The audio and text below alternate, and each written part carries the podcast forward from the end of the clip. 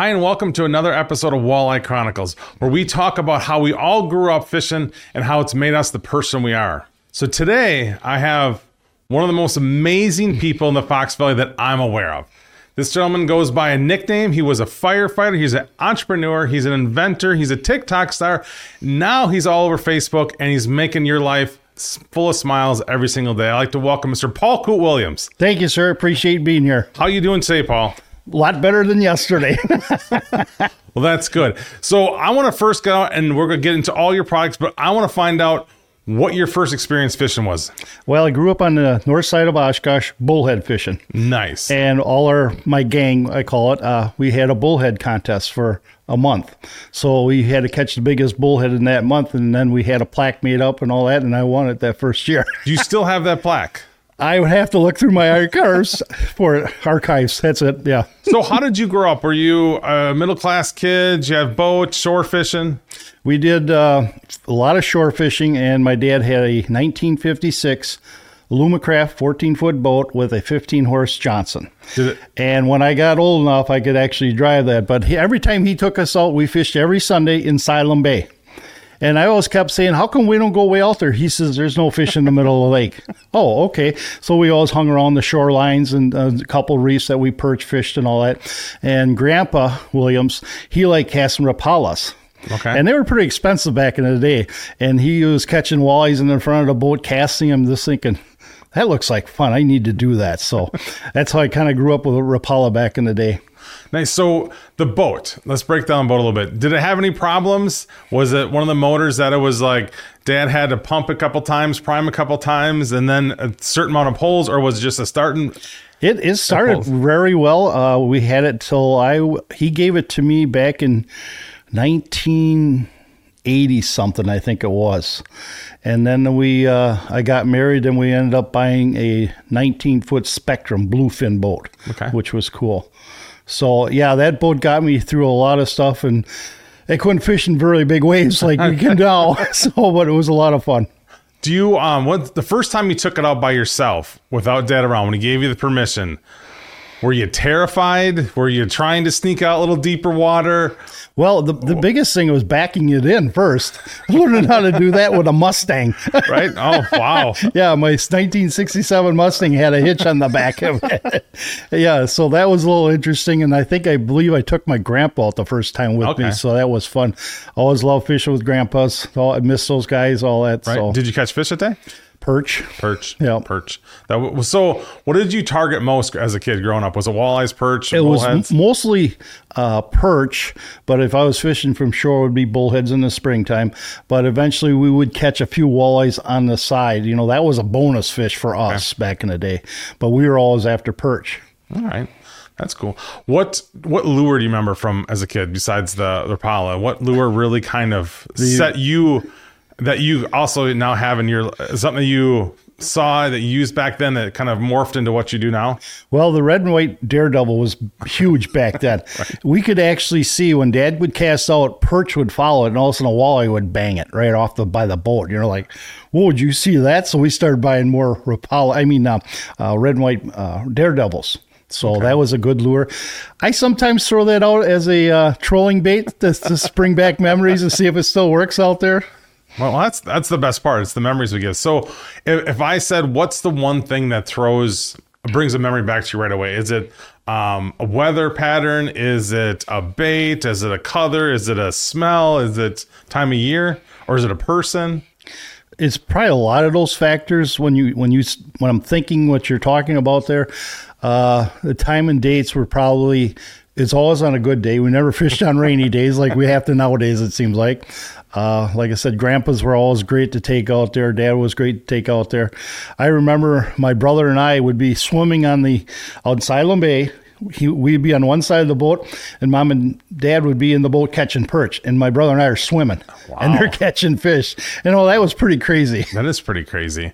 Um, so do you have a big family? Just my brother and I. So uh, were you guys were always out together, or was it a? Oh, uh, we kind of grew apart. He had his friends, I had my friends. My brother was not really into fishing like okay. I was. The Zebco 202 was a big, big deal back then. I got graduated up to a Zebco 600. Wow, there you go. so Um, what um, at what point did you realize in your childhood that you're like, I want to do this, like not necessarily become Coots Lures, but I want to have fishing part of my life all the time, like. It's hard to pinpoint a special date. Um, I kind of grew into fishing from the bullheads and the, the perch, then into the walleyes. Uh, I remember getting into the Otter Street tournament in 1980, and there was pick a partner, not pick a partner, but draw a partner. And you each Oh. have you had to have a boat, so you had to decide who's going to fish in what boat each day. So that was quite unique. I got a guy from Neenah. We had to go all the way up there fish by him. The next day, I took him down by Oshkosh and fish down there. Thirty dollars for a hat. That's what I paid for. it. That's what it cost. And now what? Four hundred dollars to get in. That would be an interesting concept to bring back. right. Just everybody entering, and you see who you get each day. Mm-hmm. Oh, that'd be that'd be that'd be something different. um, so growing up, you did you fish every day? Was it after school? Was it? Oh, mostly bullheads is at night. Yep. That's when we always caught them. Uh, we always had the gas lanterns. Oh, the Colemans and all that kind of stuff. So we don't have the high tech flashlights on our hats and all that kind of stuff. So yeah, it was pretty crude back then. I had to make sure I set the rod right close to the water so I could actually watch that tip just move back and forth. So that's fun times. I mean, it's things have changed a lot. oh yeah, especially I don't pick night crawlers anymore. I go buy them. I'm too fat and old to bend over and pick up crawlers. Yeah, and they're pretty. I think it's pretty readily, available to us now. Where Yes. back in the day, if you didn't get to, uh, it wasn't. Uh, you know, there's quite a few bait stores now, but Mm-hmm. you know, it's not the same as it was. You know, every gas station sells crawlers. It seems right? like Yeah, nowadays. I sure do miss twos. yes, twos correct. was a good yes, one. that was uh, closer to my home, so I had to go a little farther to get to where I got to get at. Yep. But uh, and especially right at the landing there.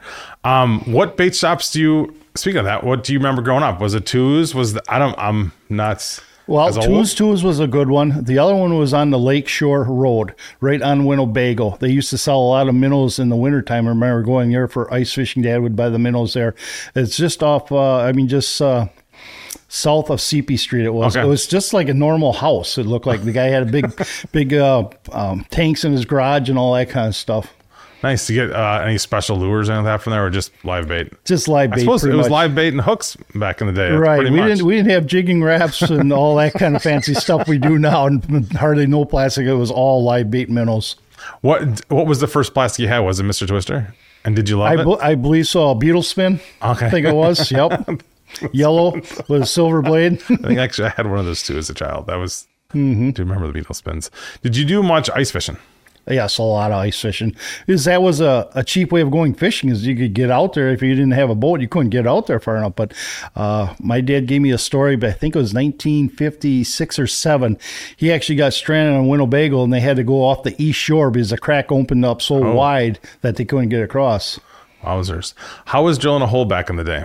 You obviously had more ice. Had more ice. You had less technology, no batteries, and a sharp chisel and a lot of this. You started with a hole like this and you ended up with a hole down like that because there was a lot of ice back then. yeah, And if somebody had a power auger, I became friends with him real quick. I bet that the sound of the jiffy with the one handle was probably Yeah, to suicide one, right? So that was at um, as much as you get out ice fishing then. as much as I could every weekend. You know, I had full time jobs. All since I've been 16, I've been working every day. Okay.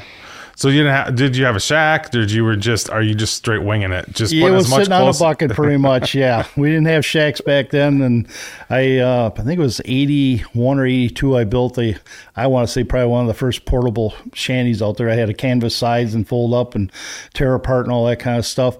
And I noticed these sturgeon guys were had to burn their shacks out there. They couldn't get them off.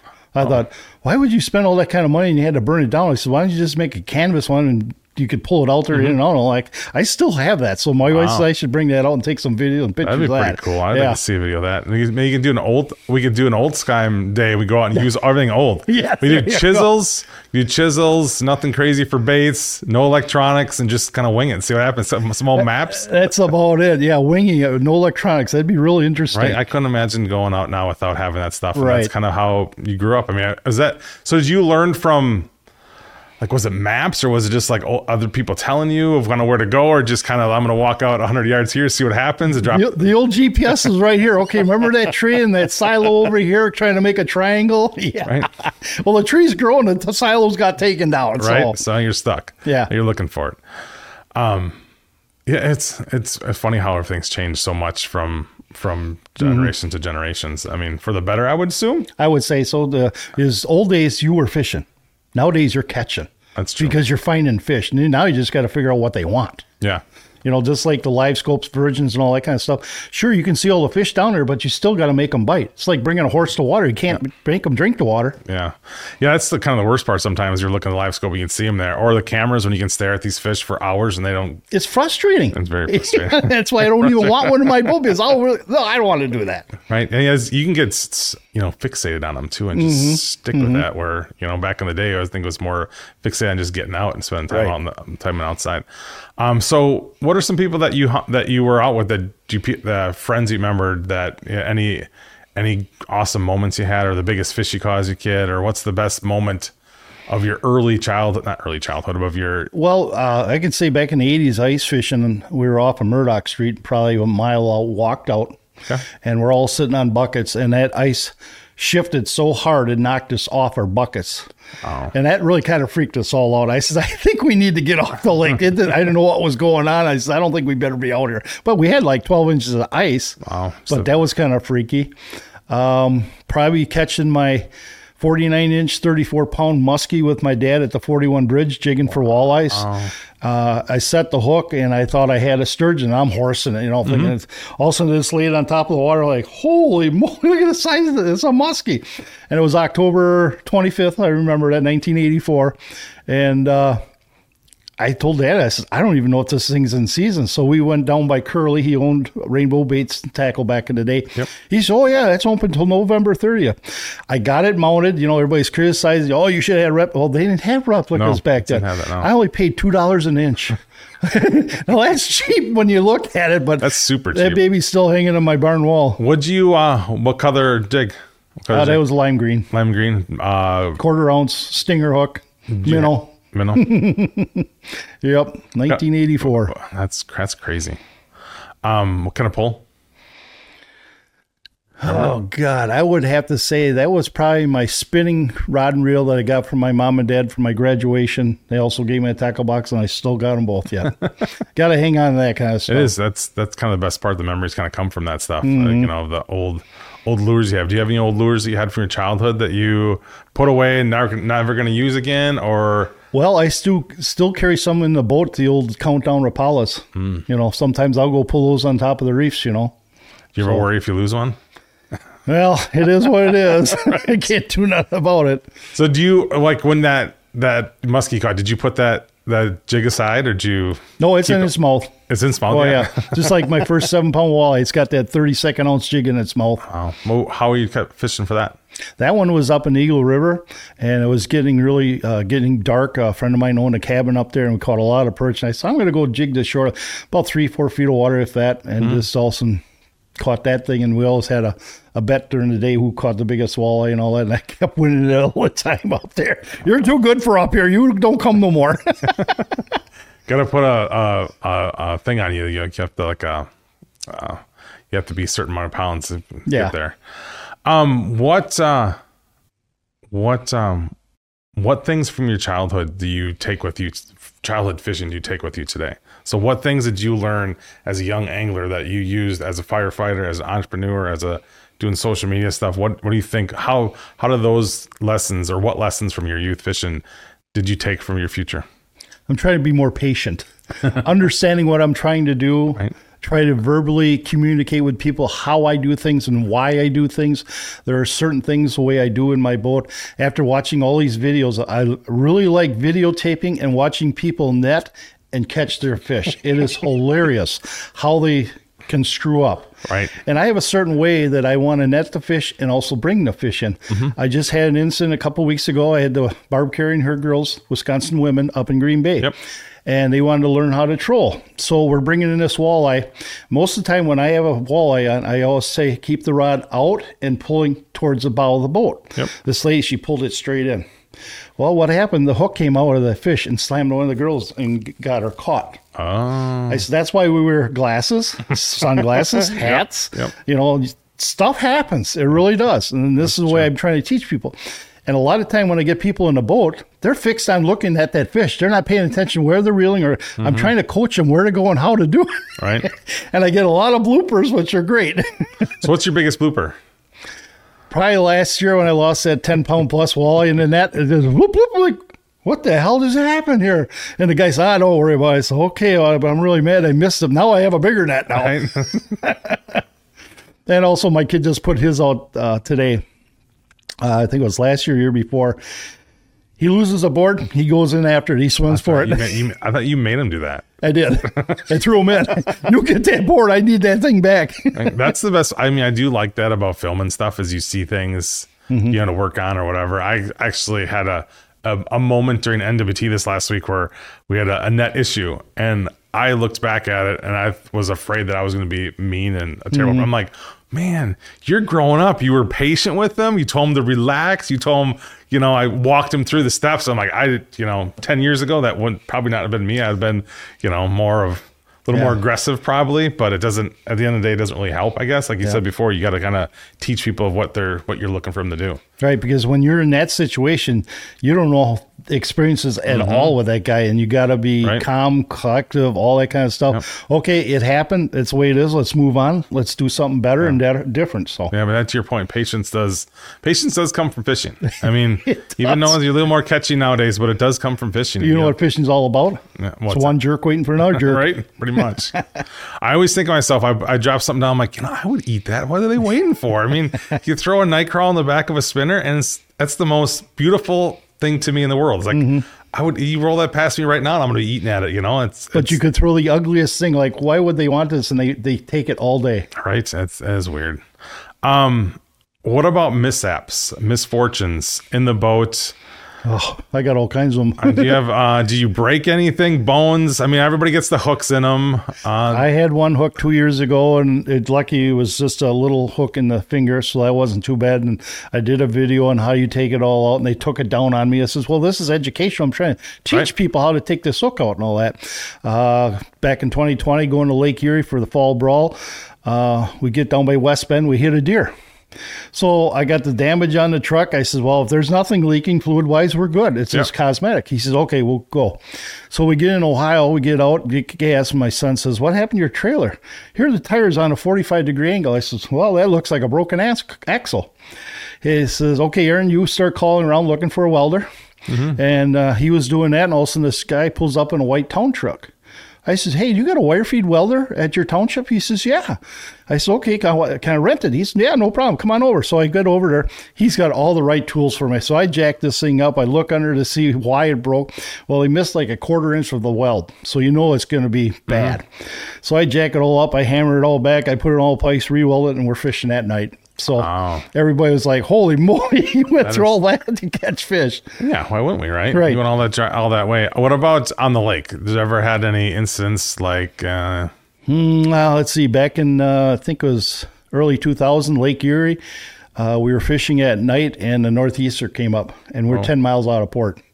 You talk about white knuckles trying to get back, and uh, I told him, I said, just we'll be okay. We're in a 20 foot boat, no yep. problems. Just hang on. We'll take it nice and easy. Yep. And my uncle was scared to death. I says, don't worry, we'll get you back. And how, we did. How long did it take to get back?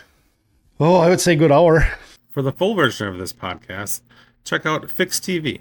And remember, follow me on the talk at Smile and Fish and everywhere else at Matt Snell.